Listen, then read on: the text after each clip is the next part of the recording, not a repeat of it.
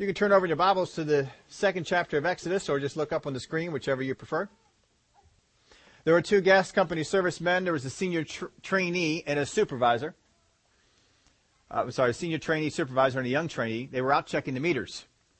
And what they did was they took their truck and they parked it at one end of the street. A little alley behind the, behind the street. Parked it at one end. And the two of them just went down and, and checked all of the houses for their meters. And when they got to the last one, the, uh, the trainer, the supervisor trainer, who's training the trainee, he got an idea and he says, he got the idea to challenge the young trainee to a race.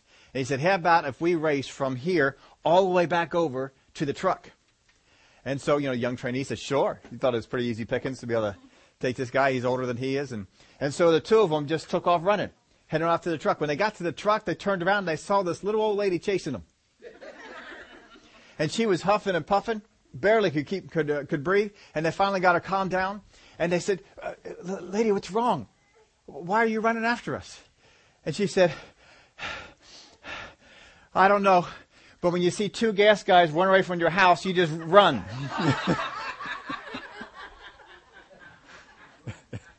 well, you know what? We can get uh, trained on some ways, can't we? And there's some ways that we do some things, and, and some ways that we think. See a couple of gas guys run away from the house, you think one thing. we talked last way about old and new, and that we have to get out of doing things in the old way and start doing things in a new way and move out of the of our old way of, of going about things. And, and we took a look at two people, Judas and Peter, and how Peter was in some of the old things, but how he allowed God to direct him and move him out of that. We looked at Judas, and Judas didn't allow that to happen, even though they were both in the same environment. One got retrained and one did not. So we're going to continue this on the retraining part, and we're going to look at Moses.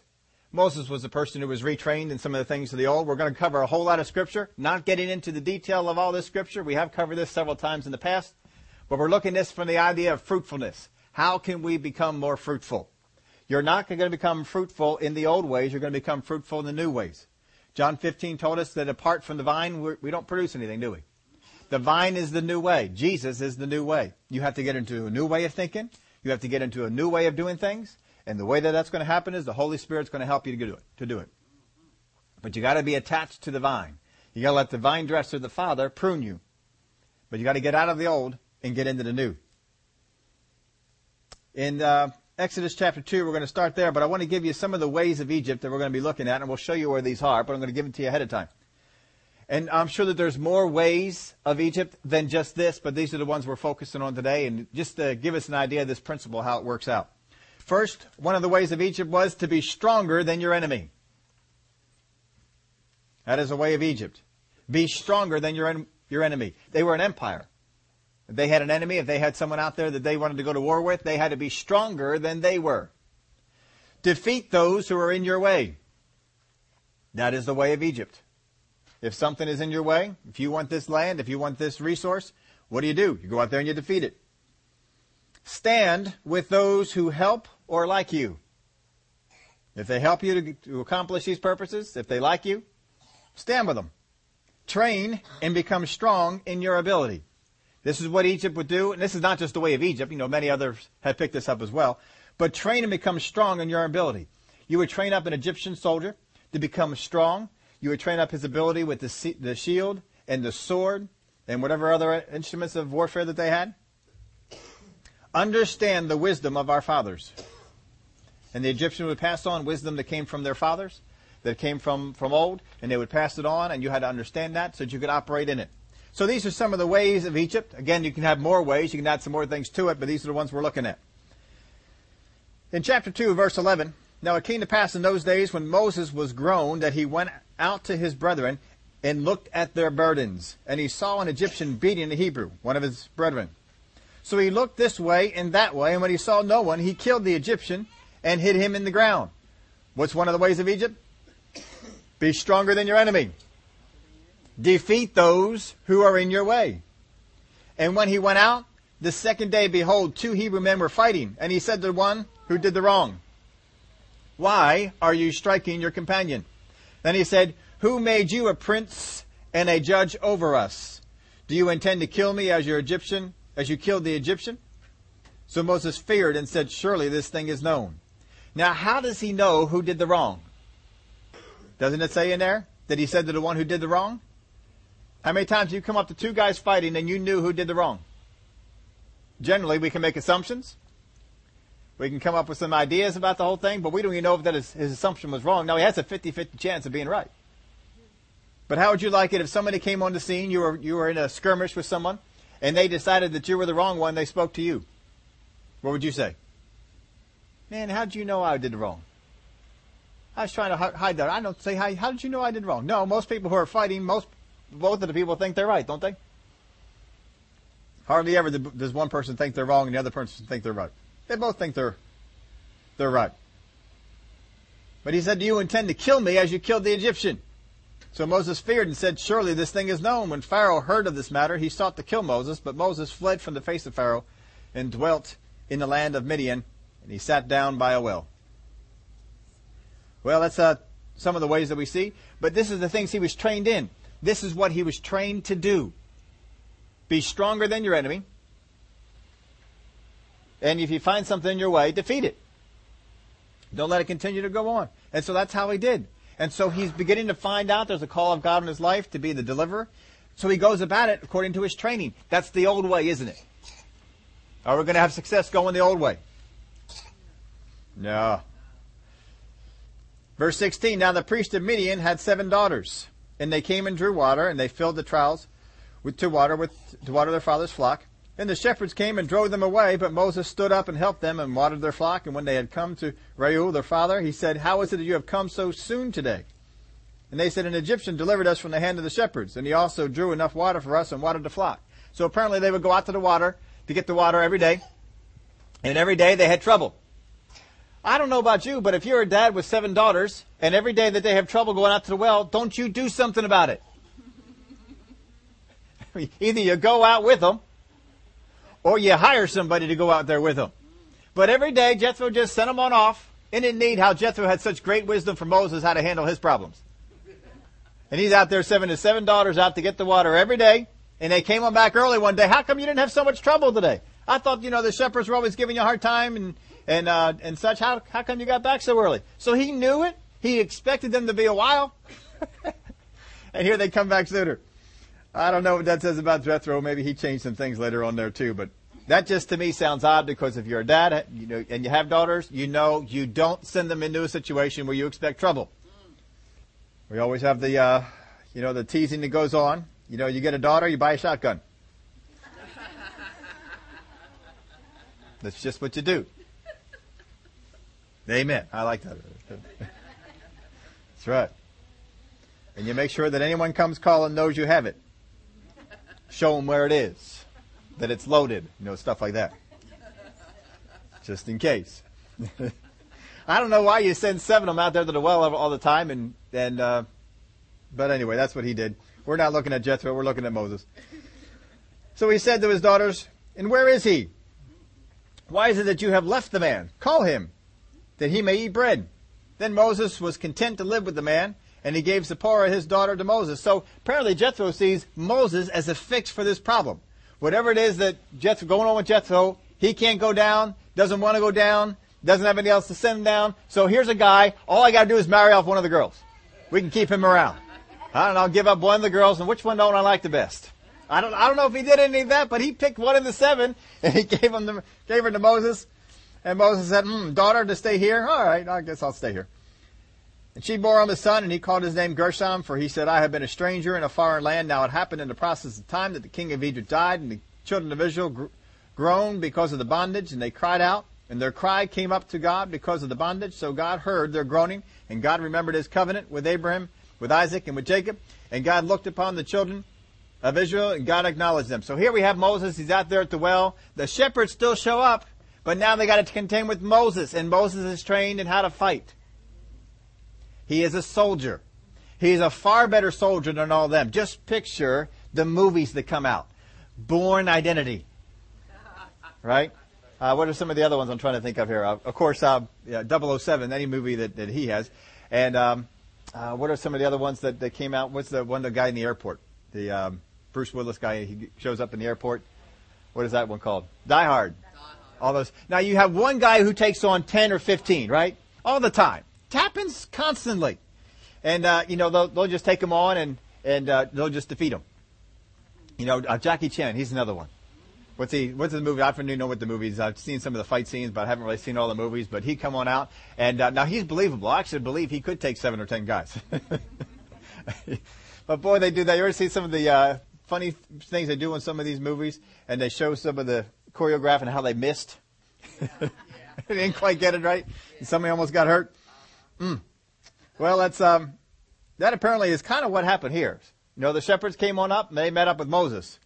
And uh, they just were expecting the ladies to come on out, and they apparently weren't all that much of a battle for them. And but then all of a sudden, here's this other guy, and he's got a staff, and he knows how to use it.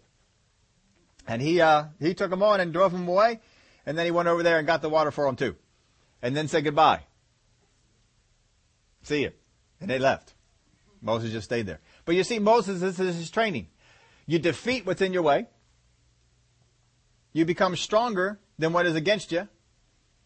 And if people like you, hang out with them. Right? Ah, they like you, it's all right, hang out with them. They don't like you, get away.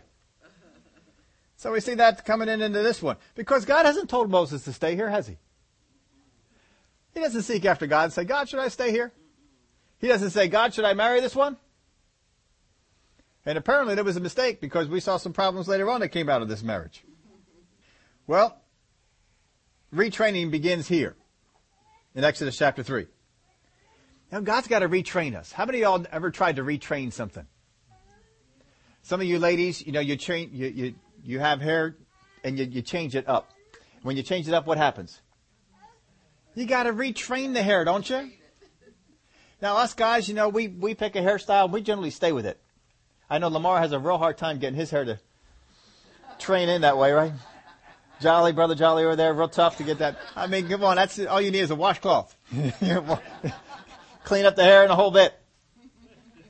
Mine, when I, I told you I switched my hairstyle, I don't know, something 20, 25 years ago, something like that. Left it the same ever since. Just haven't messed with it. It's perfect, so I don't just need to change it. but you know, when I first changed it over to that, it was it was tough to get it to go. It didn't want to go the way I wanted it to go. But after a little while, it did, and, and now it doesn't want to go any other way. You train it. It's amazing how you can just train hair to, to do that. I know you guys, you don't know what I'm talking about, but you don't have enough hair to train. Keep cutting it off. It won't, keeps trying to grow. I've thought of going that way too. My wife is just rebelling. She says, uh, "Don't do it." I thought of it because it's just so much easier, just all quick, fast. Mm. But uh, so far, I haven't done that. But we got to retrain some things. You know, if you get a new dog, you got to train it according to the way that you want it to go because the dog's just going to go the way the dog wants to go. There's some times we have to retrain some things. We got to take what is the old way and we got to bring it into the way that we want, the new way. And that's what God has to do here. So Moses was tending the flock of Jethro, his father-in-law, the priest of Midian. It takes until chapter three to find us, uh, find out what his name is. He's just the guy. He's got the seven daughters, you know, him and he led the flock to the back of the desert. In fact, we kind of, we found out his daughter's name before he found out his name. Of course, who wrote the book? Moses. Who was more important to Moses? Moses. The the the the girl. I mean, come on. When is the the girl more or less important than the father-in-law? Right? Even back then. So he led the flock back into the desert, came to Horeb, the mountain of God, and the angel of the Lord appeared to him in a flame of fire from the midst of a bush. So he looked, and behold, the bush was burning with fire, but the bush was not consumed. Then Moses said, I will now turn aside and see this great sight. Why the bush does not burn? So when the Lord saw that he turned aside to look, God called to him from the midst of the bush and said, Moses, Moses. And he said, Here I am. I don't know about you. If a bush calls to me, I don't think that's the first thing out of my mouth. but, you know, that's me. Then he said, Do not draw near this place. Take your sandals off your feet, for the place where you stand is holy ground. Moreover, he said, I am the Lord of your father, the Lord God of your father, the God of Abraham, the God of Isaac, and the God of Jacob. And Moses hid his face, for he was afraid to look upon God. And the Lord said, I have surely seen the oppression of my people who are in Egypt, and have heard the cry because of their taskmasters, for I know their sorrows. So I have come down to deliver them out of the hand of the Egyptians, and to bring them up to the land sorry, from the land to a good and large land, to a land flowing with milk and honey, to a place of the Canaanites and the Hittites and the Amorites and the Perizzites and the Hivites and the Jebusites. For now therefore, behold, the cry of the children of Israel has come to me. And I have also seen the oppression with which the Egyptians oppressed them. Come now, therefore, and I will send you to Pharaoh, that he may bring my children, the children of Israel, out of Egypt. But Moses said to God, Who am I that I should go to Pharaoh and that I should bring the children of Israel out of Egypt? What is he trained to do? You gotta be stronger than the one you're going up against. And right now, who does he see as stronger? Pharaoh. I am not stronger than the one I go, go up against, so therefore I can't do it. God's trying to retrain him. So he said, I will certainly be with you. Now you're going to really enjoy the next training session. I will certainly be with you, and this shall be a sign to you that I have sent you. when you have brought the people of Egypt out of Egypt, you shall serve God on this mountain. Then Moses said to God, Indeed, when I come to the children of Israel and say to them, The God of your fathers has sent me to you, and they say to me, What is his name? What shall I say to them? God said to him, I am who I am. And he said, Thus you shall say to the children of Israel, I am has sent me to you. Moreover, God has, God said to Moses, Thus you shall say to the children of Israel, The Lord God of your fathers, the God of Abraham, the God of Isaac, and the God of Jacob, has sent me to you. This is my name forever, and this is my memorial to all generations. Go and gather the elders of Israel together and say to them, The Lord God of your fathers, the God of Abraham, of Isaac and Jacob, appeared to me, saying, I have surely visited you and seen what, it, what is done to you in Egypt. And I have said, I will bring you up out of the affliction of Egypt to the land of the Canaanites and the Hittites and all the other ones, to a land flowing with milk, milk and honey. Then you will heed your voice, and you shall come, you and the elders of Israel, to the king of Egypt, and shall say to him, The Lord God of the Hebrews has met with us, and now, please let us go three days' journey into the wilderness, that we may sacrifice to the Lord our God. How many days? Three. three days. This is what God says. I want you to tell them we're going to go in for three days. What happens if they go in for two? Two days journey. It's not right, is it? Mm-mm. But I am sure that the king of Egypt will not let you go. No, not even by a mighty hand. So he's already telling them ahead of time it's not going to happen. He's not going to let them go. I already know that. I'm sure of it. And Moses is probably saying, yeah, I'm pretty sure of it too. I'm not even God, and I'm pretty sure that he's not going to let you go. I know the God. he's not going to do it. So I will stretch out my hand and strike Egypt with all my wonders, which I will do in the midst, and after that he will let you go. And I will give this people favor in the sight of the Egyptians, and it shall be when you go that you shall not go empty handed. Now I want you to, to take a look at this for a minute, because this is, this has got to ring true from Moses. Verse 20. So I will stretch out my hand and strike Egypt with all my wonders, which I will do in the midst, and after that he will let them go. He'll do what? What Moses is being asked of, and what Moses is doing, is to walk into the camp and become one of them, which means he becomes a prisoner too.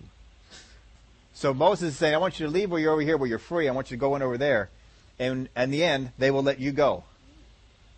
And Moses is probably thinking, I'm fine right where I'm at. Why do I need to go anywhere? This is good. I got a wife. I got a kid. My father-in-law get along okay. This is not bad. But verse 22, but every woman shall ask of her neighbor, namely of her who dwells near her house, articles of silver, articles of gold, clothing, and you shall put them on your sons and your daughters, so you shall plunder the Egyptians. So he says, you're not going to be let go, but you're going to take money, stuff. They're going to give it to you. Now, going back to the ways that we had here. Way number four, train to become strong in your ability. Moses is trained to become strong in his ability as a shepherd, not strong in his ability as a deliverer. He doesn't see himself being able to do this. Understand the wisdom of our fathers, the wisdom of the fathers of the Egyptians, the things that I've learned. What does that tell me about? This isn't going to work. He's walking according to the old way. Now let's get into the next part of the retraining. But God's trying to get him out of this way of thinking. I know that they're not going to do it. It's okay. I already know this. But we have a solution for it. And by the time we get to the end, this is what's going to happen. Gonna, you're going to take out all their money. Chapter 4. Then Moses answered and said, But suppose they will not believe me or listen to my voice. Suppose they say, The Lord does not appear to you. So the Lord said to him, What is that in your hand? Now again, he's going according to his own wisdom. If he says, If I'm in their shoes, what am I? Th-? I'm thinking, Who in the world are you? And why are you here saying the Lord talk to you?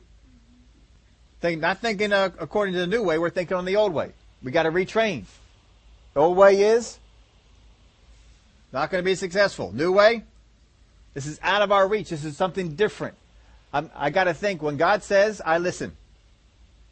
God's wisdom is higher than man's wisdom. I'm not thinking that right now for Moses. So the Lord said to him, What is that in your hand? And he said, A rod. And he said, Cast it to the ground. So he cast it to the ground, and it became a servant. And Moses fled from it. What does this tell you about Moses? Now, can you imagine an Egyptian who's afraid of snakes? Think of that. Can you imagine an Egyptian who's afraid of snakes? What is one of the things they used to do all the time in the streets as far as the movies that we see? They got the snake charmers, they got the cobras that come on up, you know, they got them in baskets.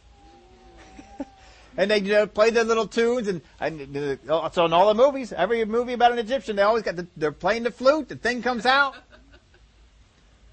They're always messing with the cobras. And they're nasty snakes. I mean, I mean, one snake would make you somewhat fearful, but a cobra, they show up and they flash those, you know, that big head out there and they look like I'm going to eat you. Moses is not Egyptian. He's Jewish. Apparently Jewish people flee from snakes. He didn't inherit that part. And so the, the snake shows up, he takes his staff and he throws it down and it becomes a snake. It's probably one that he's familiar with. It probably is one of the, the cobras or something that's, that's uh, from the region of Egypt or something that he knew about because he knew to get back. And he gets back. Moses fled from it. I don't know about you, but if I take a staff and I throw it down on the ground and it becomes a snake, I don't think it's a normal snake. But Moses is, he's trained in one way. And up to his, up to now, his training has been snake, run. How many people agree with that? Snake, run. Go the other way. Not sticking around to see if it's a nice snake. No snake is a nice snake, right? They're all bad. Then the Lord said to Moses, reach out your hand and take it by the tail. What's he doing? What's God doing? He's retraining him, isn't he? He is retraining Moses. Moses, I don't want you to flee from this anymore. I want you to go over to that snake and I want you to pick it up by the tail. Now, old wisdom says this, says one thing about this. You don't pick up a snake by the tail. Don't do it.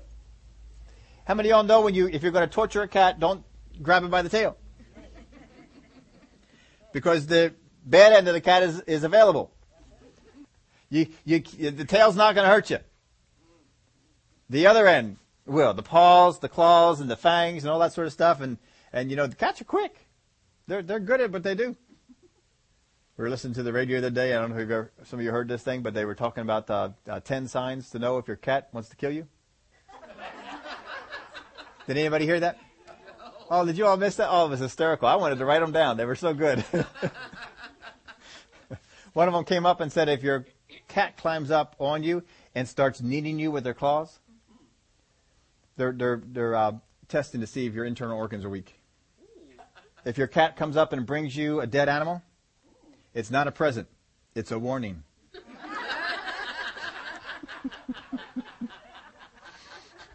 they had more beside that. oh man, I tell you what, it was, it was, I was, I was thoroughly enjoying it. and had great music in the background for it too. But anyway, you don't grab the thing like that by the tail because that leaves the, the nasty end out there. So Moses apparently responded pretty well to this training. I don't know if a burning bush is talking to you, you know, you're just in a different realm. It's just not normal stuff, but whatever. He's, uh, he's out there. Reach out your hand and take it by the tail. So he reached out his hand and he caught it and it became a rod in his hand. That they may believe that the Lord God of their fathers, the God of Abraham, the God of Isaac, and the God of Jacob has appeared to you. Furthermore, the Lord said, now put your hand in your bosom. And he put his hand in his bosom and he took it out. And behold, his hand was leprous like snow. And he said, put your hand in your bosom again. So he put his hand in his bosom again and drew it out of his bosom. Behold, it was restored like his other flesh. Now leprosy is a feared disease. And if you have leprosy, you can't come near the rest of the compound, the rest of the people. You have to be put outside the city because it's contagious. And they don't want to catch it from you. So he's saying, it's, I want to take that leper's hand and put it right up next to you. How many of you want to do that? I mean, how many of you know, just we'll, we'll, we'll take it down a little bit. How many of you ever got poison ivy? You get poison ivy in your hand? Do you rub that hand all over you? No, why? Because it spreads. It spreads. You don't want to do that. So think of the same thing with leprosy. If God says, you know, you got poison ivy in your hand, rub it all over. Thinking, no. Uh-uh, I'm not doing that. But he did. So he put his hand in his bosom again, drew it out, it was restored. Verse 8, Then it will be, if they do not believe you nor heed the message of the first sign, that they may believe the message of the latter sign. And it shall be, if they do not believe even these two signs, or listen to your voice, it shall take, you shall take water from the river and pour it on the dry land. And the water which you take from the river will become blood on the dry land. And Moses said to the Lord, O my Lord, I am not eloquent, neither before nor since you have spoken to your servant, but I am slow of speech and slow of tongue. In other words, I am not trained in this skill. I don't have training here. If I'm not trained, can't do it. Can't do it. So the Lord said to him, Who has made man's mouth? Who makes the mute, the deaf, the seeing, and the blind? Have I, have not I the Lord? Now therefore go, and I will be with your mouth, and teach you what you say. But he said, Oh my Lord, please send by the hand of whomever else you may send. So the anger of the Lord was kindled against Moses, and he said, Is not Aaron the Levite your brother? I know he can speak well. And he looked, he is also coming out to meet you. And so, you know, Aaron gets all involved and, and so forth. We can jump on down to um, verse 16. So he, uh, verse 17. And you shall take this rod in your hand, in which you shall do signs. So Moses went and returned to Jethro his father-in-law and said to him, Please let me go and return to my brethren who are in Egypt and see whether they are still alive. And Jethro said to Moses, Go in peace. And the Lord said to Moses in Midian, Go return to Egypt, for all the men who sought your life are dead. Then Moses took his wife and his sons and set them on a donkey. And he returned to the land of Egypt, and Moses took the rod of God in his hand. And the Lord said to Moses, When you go back to Egypt, see that you do all these wonders before Pharaoh, which I have put in your hand. But I will harden his heart, so that he will not let the people go. Then you shall say to Pharaoh, Thus says the Lord, Israel is my son, my firstborn. So I say to you, Let my son go, that he may serve me. But if you refuse to let him go, indeed I will kill your son, your firstborn. And it came to pass on the way at the encampment that the Lord met him and sought to kill him. Then the Zipporah took a sharp stone and cut off the foreskin of her son and cast it at Moses' feet. And we'll just summarize this part of it here for you. But uh, she wasn't too happy about having to do this. Apparently, there was a circumcision was a battle, and she she won and they didn't do it. So Moses gave in to her. And on the way, God says, you still didn't get that right. And God was ready to kill his messenger over the thing. And so she went ahead and circumcised him. She was mad and she left and went back. So Moses ended up going the rest of the trip himself. Exodus chapter 5. Afterwards, Moses and Aaron went in and told Pharaoh, Thus says the Lord God of Israel, Let my people go, that they may hold a feast to me in the wilderness. And Pharaoh said, Who is the Lord that I should obey his voice to let Israel go? I do not know the Lord, nor will I let Israel go. So they said, The God of the Hebrews has met with us. Please let us go three days' journey into the desert and sacrifice to the Lord our God, lest he fall upon us with pestilence and with sword. And the king of Egypt said to him, Moses and Aaron, why do you take the people from their work? Get back to your labor. Get back to what? Your. Your. So the same day Pharaoh commanded the taskmasters of the people and their officers, saying, You shall no longer give the people straw to make brick as before. Let them go and gather straw for themselves, and you shall lay on then the quota of bricks which they made before. You shall not reduce it, for they are idle. Therefore they cry out, saying, Let us go and sacrifice to our God. Let more work be delayed on the men, that they may labor in it, and let them not regard false words. And the taskmasters of the people and their officers went out and spoke to the people, saying, Thus says Pharaoh, I will not give you straw. Go get yourself straw while you can find it, yet none of your work will be reduced. So the people were scattered abroad throughout all the land of Egypt to gather stubble instead of straw, and the taskmasters forced them to hurry, saying, Fulfill your work, your daily quota, as when there was straw. And the officers of the children of Israel, whom Pharaoh's taskmasters had sent over them, were beaten and were asked, Why have you not fulfilled? Y'all know they got upset at all this, and they tried to defend themselves, and you're not giving a straw, so forth. Verse um, verse 19, And the officers of the children of Israel saw that they were in trouble after that, and said, You shall not reduce any bricks from your daily quota. Then as they came out from Pharaoh, they met Moses and Aaron, who stood there to meet them, and they said to them, Let the Lord look on you and judge, because you have made us abhorrent in the sight of Pharaoh and in the sight of his servants, to put a sword in their hand to kill us. Of course, they weren't abhorrent before, but now they are. So Moses returned to the Lord and said, Lord, why have you brought trouble on this people, and why is it you have sent me? This is old school. He's going the old way because I had not been trained in it. I told you I wasn't trained in this. I told you I didn't have the ability to do this, and I came out here and did it, and it didn't work. I did my best. I gave it my all, but it didn't work. It's not happening. Told you you shouldn't have done it. And he's mad. Why have you brought trouble on this people? For since I came to Pharaoh to speak in your name, he has done evil to this people, neither whom, neither have you delivered your people at all. So he's upset because it didn't work so fast. Ever been a bit upset with God because it didn't quite work as fast as you wanted it to? Exodus chapter 6. Then the Lord said to Moses, Now you shall see what I will do to Pharaoh, for with a strong hand he will let them go, and with a strong hand he will deliver, and with a strong hand he will deliver them out of his land. And God spoke to Moses and said to him, I am the Lord. I appeared to Abraham, to Isaac, and to Jacob as God Almighty, but by my name, Lord, I have not known them. I have also established my covenant with them to give them the land of Canaan, the land of their pilgrimage in which they were strangers.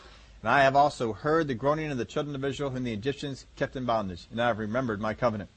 Therefore, say to the children of Israel, I am the Lord. I will bring you out from under the burdens of Egypt. Any doubt in there? I will rescue you from their bondage, and I will redeem you with an outstretched arm and with great judgments, plural. I will take you as my people, and I will be your God. Then you shall know that I am the Lord your God, who brings you out from under the burdens of Egypt, and I will bring you into a land which I swore to give to Abraham, Isaac, and Jacob, and I will give it to you as heritage. I am the Lord. So Moses spoke thus to the children of Israel, but they did not heed Moses because of anguish of spirit and cruel bondage. And the Lord spoke to Moses, saying, Go in, tell Pharaoh, king of Egypt, to let the children of Israel go out of the land. And Moses spoke before the Lord, saying, The children of Israel have not heeded me. How then shall Pharaoh heed me? For I am of uncircumcised lips. If you're here on Wednesday night, we talked about how God deals with lips. yeah, we had some fun with that one, didn't we? anyway, we'll get that up on the on the uh, internet for you, so you can go up there and catch up on that. But he's uh, he's back to the lips here now. The children of Israel have not heeded me. How then shall Pharaoh heed me? The children of Israel have. I haven't even gotten this far, and you want me to go to Pharaoh and have better results? We're still operating the role in the old way. What's God doing? Retraining. When God retrains us, there is patience involved. God is patient when He's trying to retrain. Then the Lord spoke to Moses and Aaron and gave them a command for the children of Israel and for Pharaoh, king of Egypt, to bring the children of Israel out of the land of, of Egypt. So he went out there and he did it. He wasn't happy about it, but he went out there and did it. But this retraining process that God has put him through, it's been tough on Moses. It's been hard. It's been pushing him out there where he doesn't want to be. How many times have we been retraining? How, you all know we've had periods in our life where we've been lazy. We've just been sitting around, not active, not working out, and we didn't like the things we saw in our body. And so we decided what? I'm going to I'm going to start working out. I'm going to go out to the gym and I'm going to lift weights. And so we go out there and we buy one of those memberships to the local gym, whatever it is that it is, and we go out there the first day. And what happens? We worked hard. And we came home and got sore. Man. Oh. oh, I can't do this. Oh, this is hard. And maybe we try it for one more day. And go out there one more time. Oh. Oh, this is hard. Oh, oh, I'm so sore. Oh. What are we doing to our bodies? We're retraining. What's your body doing? Rebelling. I don't want to go this way. I like the path of sitting on the couch, watching the TV, and eating the Twinkies. This is a good path. There is nothing wrong with this. We were not complaining about this path. Why are you taking us off this path? We like this path. How many times have you heard that from your body? Why are you doing this to me? What did I ever do to you that you torture me this way?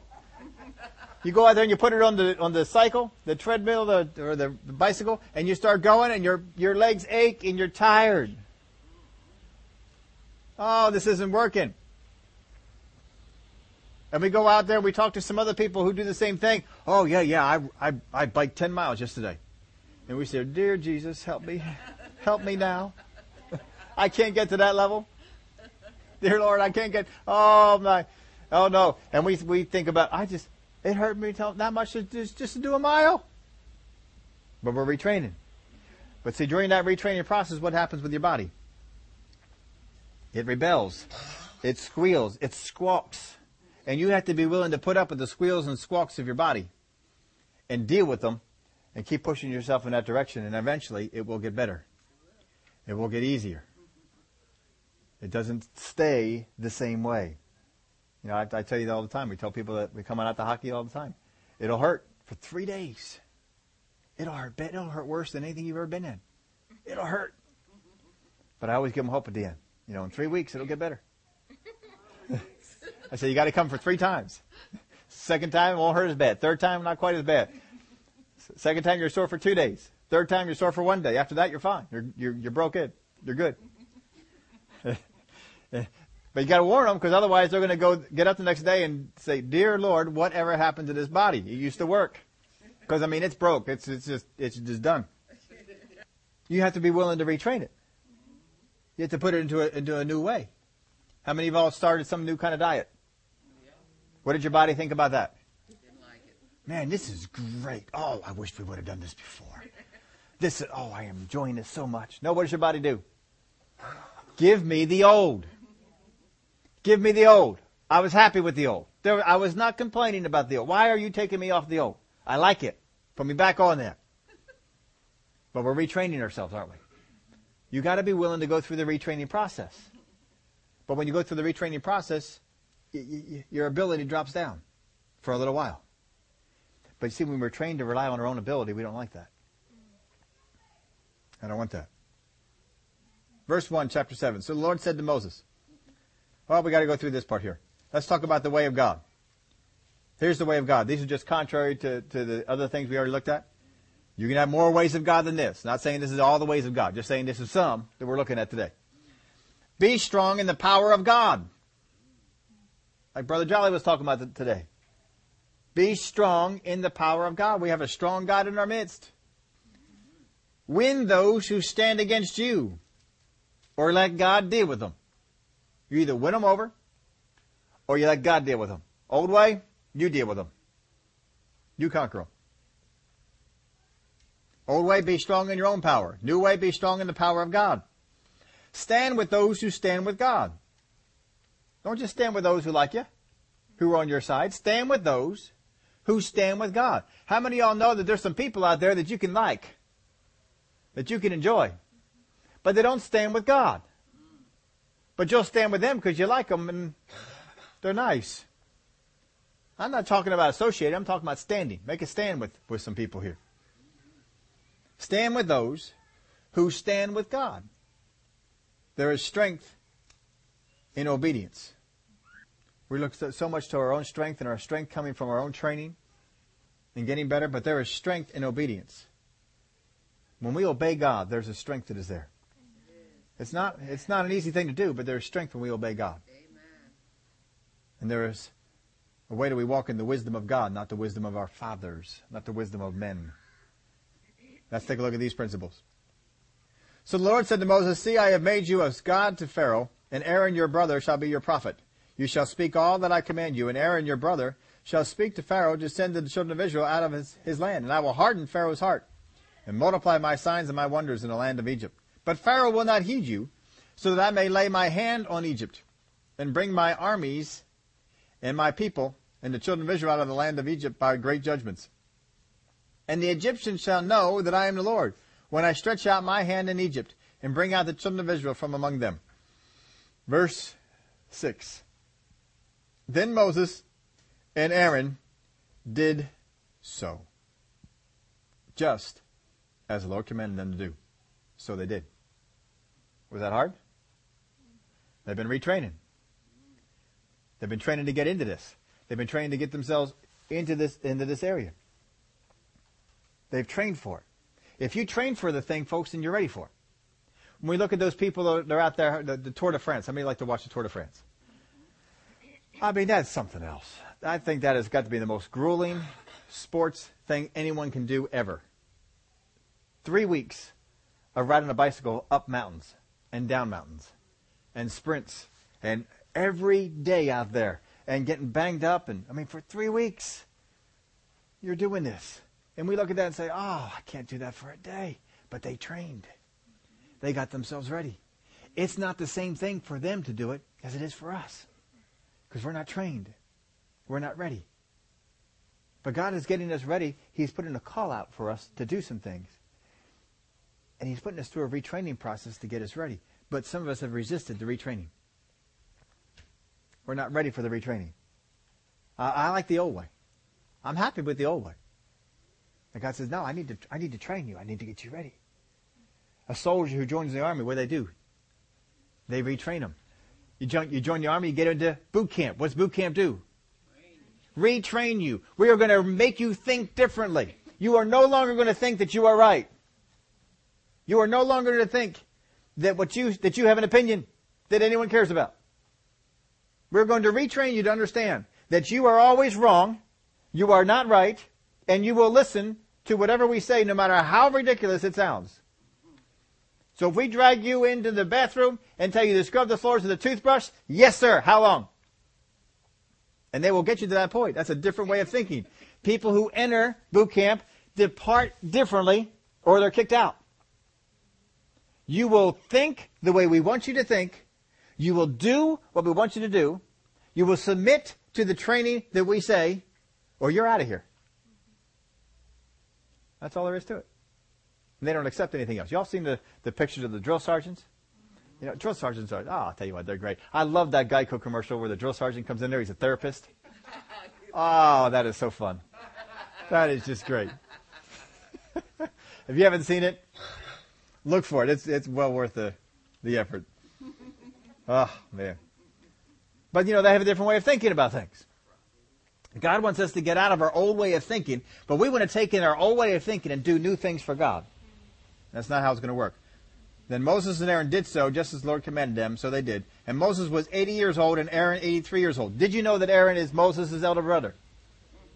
And yet, who's giving the orders? Boy, don't you think that's something? Especially for these folks. Then the Lord spoke to Moses and Aaron, saying, When Pharaoh speaks to you, saying, Show a miracle for yourselves, then you shall say to Aaron, Take your rod and cast it before Pharaoh, and let it become a serpent. So Moses and Aaron went in to Pharaoh, and they did so just as the Lord commanded. Aaron cast down his rod before Pharaoh and before his servants, and it became a serpent. But Pharaoh also called the wise men and the sorcerers, so the magicians of Egypt. They, they also did in like manner with their enchantments, for every man threw down his rod, and they became serpents, but Aaron's rod, or snake, swallowed up their rods, or snake. And Pharaoh's heart grew hard, and he did not heed them, as the Lord had said. Verse 14, So the Lord said to Moses, Pharaoh's heart is hard. He refuses to let the people go. Go to Pharaoh in the morning, when he goes out to the water, and you shall stand by the river's bank to meet him. And the rod which was turned to a serpent you shall take in your hand, and you shall say to him, The Lord God of the Hebrews has sent me to you, saying, Let my people go, that they may serve me in the wilderness. But indeed, until now, you would not hear. Thus says the Lord, By this you shall know that I am the Lord. Behold, I will strike the waters which are in the river, with the rod that is in my hand, and they shall be turned to blood. And the fish that are in the river shall die and the river shall stink, and the Egyptians who loathe to drink the water of the river. Then the Lord spoke to Moses, Say to Aaron, Take your rod and stretch out your hand over the waters of Egypt, over their streams, over their rivers, over their ponds, and over their pools of water, that they may become blood. And there shall be blood throughout all the land of Egypt, both in buckets of wood and pitchers of stone. And Moses and Aaron did so just as the Lord commanded. So he lifted up the rod and struck the waters, that were in the river in the sight of Pharaoh and the sight of all his servants. And all the waters that were in the river were turned to blood. And the fish that were in the river died. And the river stank, and the Egyptians could not drink the water of the river. So there was blood throughout all the land of Egypt. Then the magicians of Egypt did so with their enchantments, and Pharaoh's heart grew hard, and he did not heed them as the Lord had said. I don't know how the Egyptians did this because he already turned all the water into blood. But somehow they got some water that wasn't blood yet, and they turned it into blood. And Anyway, that's that was their solution. And Pharaoh turned and went to his house, and neither was his heart moved by this. So all the Egyptians dug all around the, the river for water to drink, because they could not drink the water of the river. And seven days passed after the Lord had struck the river. So apparently, if they dug a hole deep enough, you might be able to find some water that wasn't uh, that way. Chapter 8. And the Lord spoke to Moses, Go to Pharaoh and say to him, Thus says the Lord, Let my people go, that they may serve me. But if you refuse to let them go, behold, I will smite all your territory with frogs. How many of y'all like frogs? My wife loves frogs. We have frogs in our pond, and she just thoroughly enjoys them. Hear them at nighttime croaking away. She just likes them. And these probably, these folks probably like frogs too, to a degree, but it's going to change. So the river shall bring forth frogs abundantly. Now, when God says abundantly, I'm sure that it's abundantly. which shall go up and come into your house, into your bedroom, on your bed, into your houses of your servants, on your people, into your ovens, into your kneading bowls. And the frog shall come out on you, on your people, and on all your servants. So, you know, open the cabinet, frog. You take out a bowl, frog. You open up the oven to put something in, frogs come out. You open up the refrigerator, frog. You got a little pitcher of water in there, open up, frog. Frogs are everywhere. They are just all over. If you go in your car, you open the door, frogs. Frogs are everywhere. You cannot go anywhere without frogs being there. You open the door, there's frogs. You got to watch so you don't step on them because they're just all over the place. That's what it's like. And how many of you that you would not like that? Even if you like frogs, that's just too many frogs. You know, I mean, a dog or a cat at a home for a pet can be a good thing. But you ever seen those homes they have on TV? You know, they got 30 cats in the house? It's not so good anymore. Verse 8, Then the Pharaoh called for Moses and Aaron and said, Entreat the Lord that he may take away the frogs from me and from my people, and I will let the people go, that they may sacrifice to the Lord. Moses said to Pharaoh, Accept the, the, accept the honor of saying, When I shall intercede for you, for your servants and for your people to destroy the frogs from you and your houses, that they may re- remain in the river only. So he said, Tomorrow. Now you've heard people talk about this before. Why in the world, if you don't like the problem, do you say, Let it go tomorrow? I would say, Now. And the frogs shall depart to you, so they're going to go away. And so he says tomorrow, and the next day the, the frogs go away. They gather them, verse 14, they gathered them together in heaps, and the land stank because all these frogs are dead.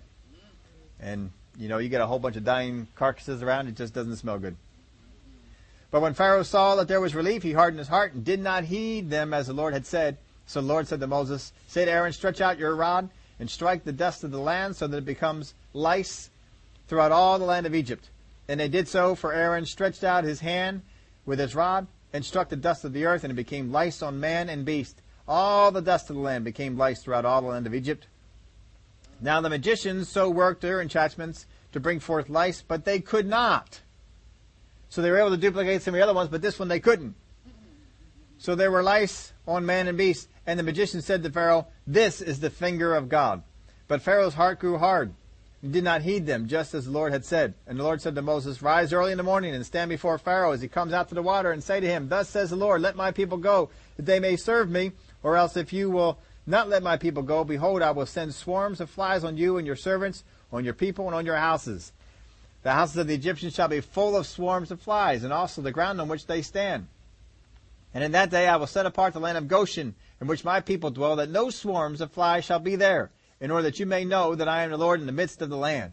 And I will make a difference between my people and your people. Tomorrow this sign shall be, and the Lord did so. Thick swarms of flies came into the house of Pharaoh, into his servants' houses in all the land of Egypt, and the land was corrupt because of the swarms of flies. Now we can relate to this one a little bit more because we have seen a lot of flies, haven't we? Not like this, but you all know when you're having a nice little picnic outside or eating outside, and you know you got ten flies. How many know ten flies around your picnic table is a lot? and they are irritating. And you're always shushing them off your food, and they wind up in your face, and they're just a pain in the neck. Not ten, we're looking at thousands. Thousands. You don't go outside anymore to eat. There's just too many. And they're even on the inside of the house. All over on the inside of the house. They're on the outside of the house, they're on the inside. Understand this is back here in these days. They don't have screens. They are all over. All over. Everywhere. There's flies. If you get into bed, there's flies all over the bed. If you get in the shower, you're fighting with the, with the flies in the shower. Just flies. So you got the flies, you got the lice, you got the frogs. You know what's great though? Frogs eat flies. I maybe if you asked for the the frog, you know, we said the sent the frogs away too fast. Let's bring those frogs back. now here's where we get something real fun from Pharaoh. He's softening a little bit. And Pharaoh called for Moses and Aaron and said, Go sacrifice to, to your God in the land. What did God say? Go out of the land. Three days' journey into the wilderness. And Moses said, It is not right to do so, for we would be sacrificing the abomination of the Egyptians to the Lord our God. If we sacrifice the abomination of the Egyptians before their eyes, then will they not stone us? So there's a good reason for us to get out of here, because they're not going to like what we're going to do. Now, he's asking for a compromise. How many of you have ever heard about compromises? I mean, this day and age, we're hearing about compromises all the time. You get into the political area, you get into the news area, they're always talking about compromises. You know, you got the left and the right. You got the liberals and the conservatives. You got the Republicans and you got the Democrats. And somehow the media is trying to put on us that the you have one side that's on this way and one side on, on here, and they have pushed this down us for a long time. That how many of y'all believe that moderates are just you ought to just be a moderate? Moderates are the perfect person, because what are they? Moderates compromise between all these different things, and they say, well, you know, now that the Congress is this way and this is going on, we just need to compromise, and the Republicans need to be willing to compromise, and the Democrats need to be willing to compromise. I want to ask you this: if one way is truth and one way is false, which way should you go? Would a compromise do? If you uh, Thanksgiving, some of you were heading out to your th- different houses and stuff like that, and how many of y'all know to get from your house to wherever it is you're going, there is a way. Now you may have three or four different ways that you can get there, but that is the the end destination is the same destination, right? So what if you say, well, you know, I don't want to go that far. How about if we compromise? And we don't, we only go halfway. Well, they're all meeting here. That's where they're meeting, right? Half hour away, hour away, two hours, wherever it is they're meeting, they're meeting there. If you're going to compromise and only go halfway, how many of them are you going to see? you're not going to see them, are you? It's not going to go. If you get directions from somebody and you say, yo, I don't quite like those directions, I'm going to compromise a little bit between my directions and their directions. How's that going to work for you? If you take pure water and mix a little bit of dirt in it, like we did some time ago, the water is clean and ready to drink, and the dirt is dirty. But if you take a little bit of dirt and put it into clean water, what does the water become? Dirty. If you take truth and mix it with any amount of what is false, the truth becomes false. It doesn't become anything else. It becomes false. Whether it's in the political scene, whether it's in the religious side, whether it's with the ways of God or directions. It doesn't matter. There is truth and there is false. It doesn't matter if you mix a little bit of false with the truth.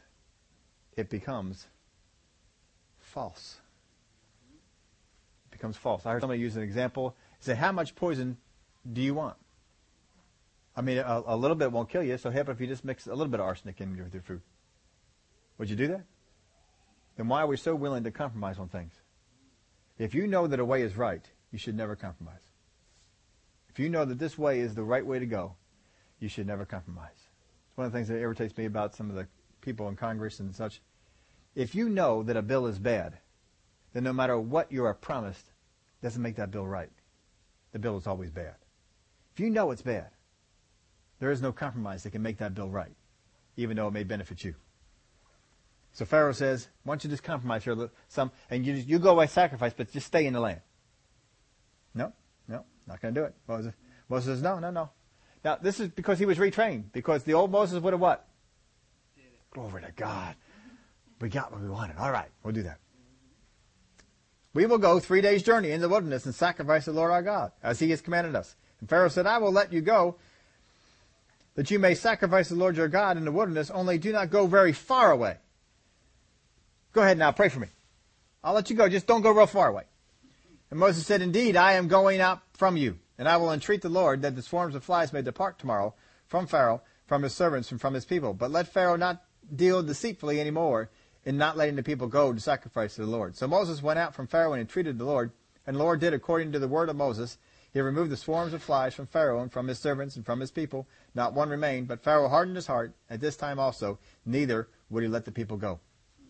There is no amount of compromise. You have got to become retrained in the things of God, that if a thing is truth, you will not compromise it. If it is truth, you stay with it. If it's false, you don't accept it. Jesus taught us in the New Testament. He said, a little leaven leavens the whole loaf. you get a little false doctrine in you, folks, it leavens the whole thing. Guard against it. Don't bring it in. You get a little compromise, it compromises the whole thing. You cannot do it. So take this in the area of fruitfulness. A little bad attitude is what? Compromise. A little selfishness is what? But it's only a little. Let's take a look at this and some of the things that we, we have here to, to apply to. Looking at the old and new way. In the old way, offenses, if someone said something to me, did something to me, took something from me, did something a certain way, I get offended. Right? In the new way, what's Jesus teach us about offense? Don't do it. Don't embrace it. Don't embrace it. Well, I mean, you don't know what they did. Compromise. Don't embrace it. Folks, don't let anyone bring you into an offense. Don't just don't do it. I'm not going to get offended. I'm not going to get bothered by it. Forgiveness. Well, I mean, I've forgiven everybody else, but just this one. Compromise. What's God say? Boy, you responded well to your training. Oh, I'm so proud. Uh-uh. God says, all right, I gotta go back to the retrain. Gotta go back to the train. I thought we were ready. We're over here in training again. No. I forgive all who ask me. And I walk with an attitude of not having bitterness against anyone. Whether they ask me to forgive them or not.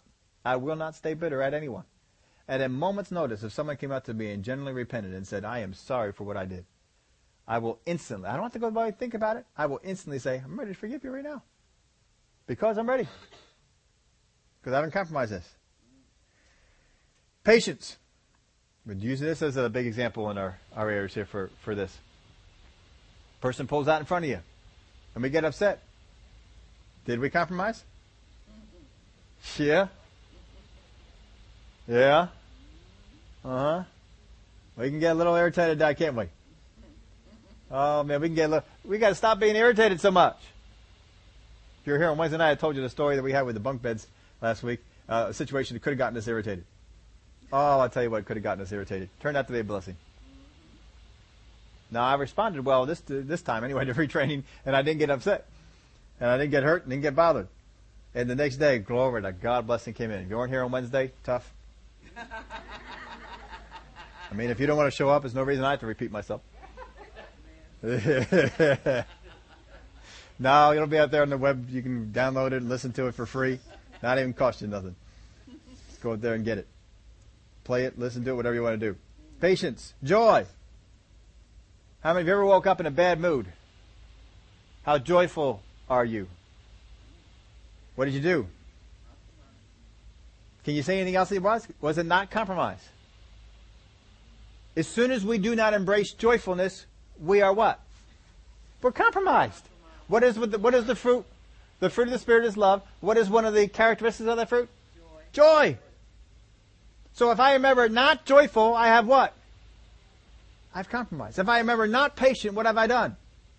I have compromised. It's real easy to tell we compromise or not. How many of y'all know you, it's real easy to tell if your electrical outlets are compromised in your house? You plug something in, doesn't work. They're what? They're compromised. If you flip the light switch on, it doesn't go on. The light switch is? It's compromised. We don't have to wonder. It's not working. Hope. We spent a whole half a year on hope, looking at that, those principles. If we don't have the biblical hope, we've compromised something. We've gotten into wishful thinking. Love. Well, I don't know if I want to love that one. Well, I don't feel like walking in love today. Well, that's my husband. Well, that's my wife. I don't have to do that. I don't have to walk that way. What did you do? Compromise because you accepted a thing that, well, there's somebody that I know. They're an in-law. You don't have to love in-laws. I mean, that's a cat. I don't have to love a cat. Yeah, but you don't know how disobedient my son is. What do we do? It's compromise. To not walk in what God is saying to do is to compromise. If Moses, any of those times, we didn't read the rest of the plagues, but if any one time Moses said, didn't go into before Pharaoh and say what God said, what did Moses do? Compromise. And we saw one time Moses did that when he came to the rock a second time and God said to speak to it, and he struck it. What did he do? He compromised. And how did God respond to that? Well done, good and faithful servant. Enter into the land of your rest. Is that what he said? No. He said, I'm mad with you now. Now you're not going in. Faith. If we are not believing God in our situation, we embrace fear, anxiety, worry. What did we do?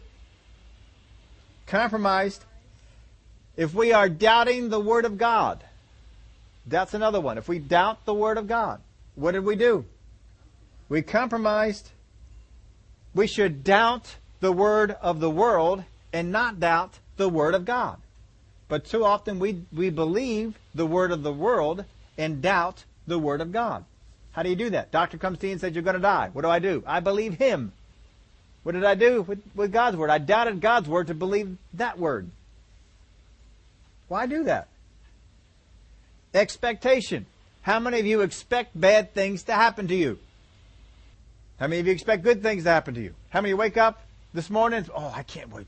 Good things are going to happen today. How many of you didn't say that to yourself? Because you thought, I don't know, good things will happen to me. I'll wait and see. As the day goes on, you know, to get to the end of the day, I'll thank God for all those unexpected things that came up. What did we do?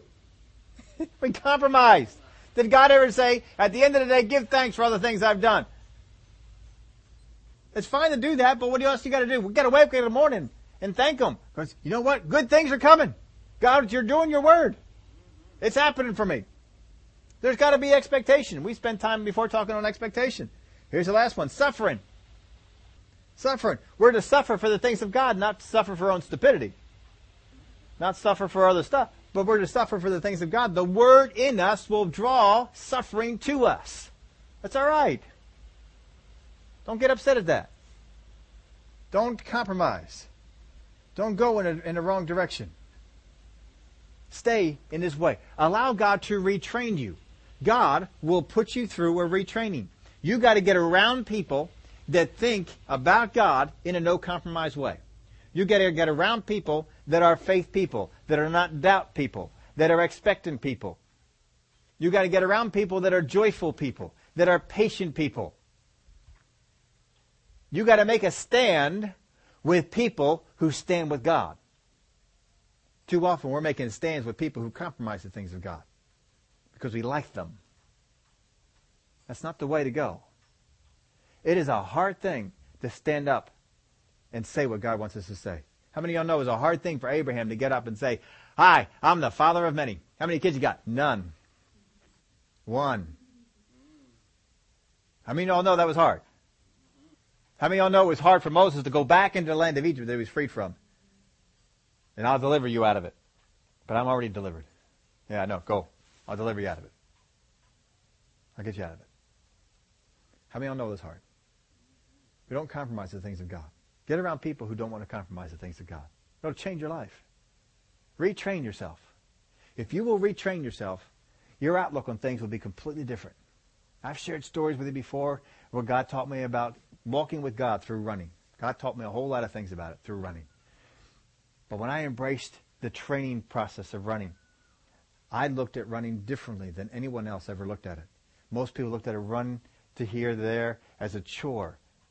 I looked at it as an adventure. I looked at it as something I couldn't wait to do, but I get to run. Oh, how, how am I going to do it? Am I going to do it fast? Am I going to do it slow? It was never a question of whether I would do it. It was never a question. I got to the point where I went up to my coach and I said, Coach, can I please, please, tomorrow, we don't have a meet on, on Saturday. Can I please, and I pleaded with him, can I please run 20 miles tomorrow? Can I please do that? I would really like to go out for a 20 mile run. Can I do it? And I was serious because I knew that was not part of the training. And he said, Well, you really shouldn't. But if you really want to, I'll tell you what, you can go ahead and you can run the 20 miles, but don't run on Sunday. That's a compromise. Really? All right, all right, I'll do it. I'll do it. That was the one compromise that was okay, I guess. But so I went out. Oh, I had so much. I looked forward to it the whole day. And I got out there, I strapped those shoes on, and I went for a 20 mile run. I had it all planned where I was going to go. And you know what? It was joyful. And most of you folks would look at that and say, 20 miles? Are you kidding me? You would actually willingly go out and start at a place and go 10 miles away and come back? But I've retrained myself. My thinking was not like that. Now you get other people, they're going to swim that real far. And we can't think of it. You got other people who are going to cycle real far.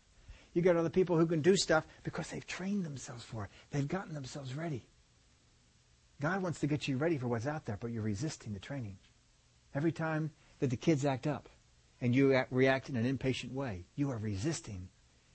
You're resisting it. Every time that a person comes before you and asks for forgiveness, and you don't want to because there's a bitterness in the inside of you, you are resisting training.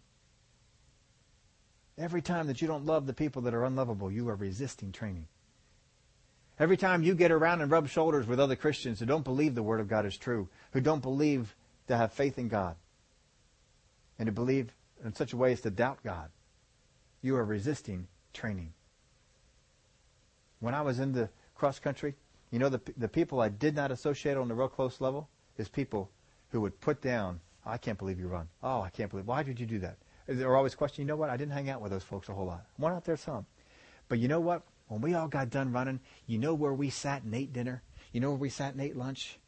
You know where we had breakfast? It was all the runners were at the same table. We ate with, with them. And we would talk running stuff. And we occurred, how far did you go? When it was off season and we're all doing our own stuff, we came back at the dinner table. Well, how far did you, did you run today? Yeah, I did. I went over to here. And see, we all know they're going to be asking me, where did I run today? I'm going to tell them. I'm going to tell them I did the hill run out. I did the hill run. Oh, they're to, they're to hate me for that. I did the hills. oh, well, we're going, how far did you go? Oh, I went this far. How fast did you go? Oh, I did it this fast. Oh, we're coming out there. And we weren't just bragging to each other, we were encouraging each other. We wanted to come together and to, and to do it and to, and to push each other on. Get around people that will push you on. Don't get around people that are okay with compromise in your life.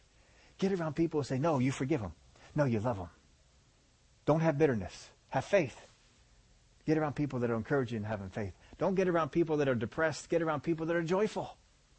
I'm talking about close contact, close quarters, rubbing elbows, letting your hair down. Get around with these folks because they're going to push you on. They're going to get you going. You know, if you want to work out real, real strong, you got to get around folks that like to do that way. I always told people, you know, if you I told my son the other day we were watching Rocky 2, I said, get that part of the video. Put it downstairs when you're working out. And my favorite one's in Rocky 4. Love those workout scenes. I picture them over and over in my mind. Those, oh, that just gets you fired up. And it's the same thing with God. Get you fired up. There's a retraining that God wants to put you through because He wants you to be fruit of the Spirit all the time. Always joyful, always patient. Is it possible? Can I really be always joyful? Can I really be always patient? Can I really always be good? Is that possible? Yes, it is possible. But you've got to be retrained. You cannot do it in the old way, but you can do it in the new. You can become an entirely different person if you let God do it for you. Would y'all pray with me? Father, we thank you for your word. We thank you for the things that you teach us from it, that we can walk in such a way as to never compromise what's in your word, to always live the way that you challenge us to, to always be joyful, always be forgiving, always be patient. There is never a time, there is never a person who comes across our path that we do not have this response to because it is who we are. We have been retrained. We are no longer the old person. We are, re- we are new, and we have been brought along and retrained to follow along that path. Oh, Father God, we thank you for the examples of Moses, for the examples of Peter that we've looked at, and seen how they've been retrained, reprogrammed, think differently, and to react differently. Father, we realize it's going to take some effort. It's going to take some elbow grease on our part but we want to do it. Sometimes it may be a thing that you're going to tell us to go out there and grab the tail of a snake. And everything in us says, no, no, no, no. It's not right. But we can do it. We can be retrained. We thank you for the help that you give us on it. In the name of Jesus we pray. Amen.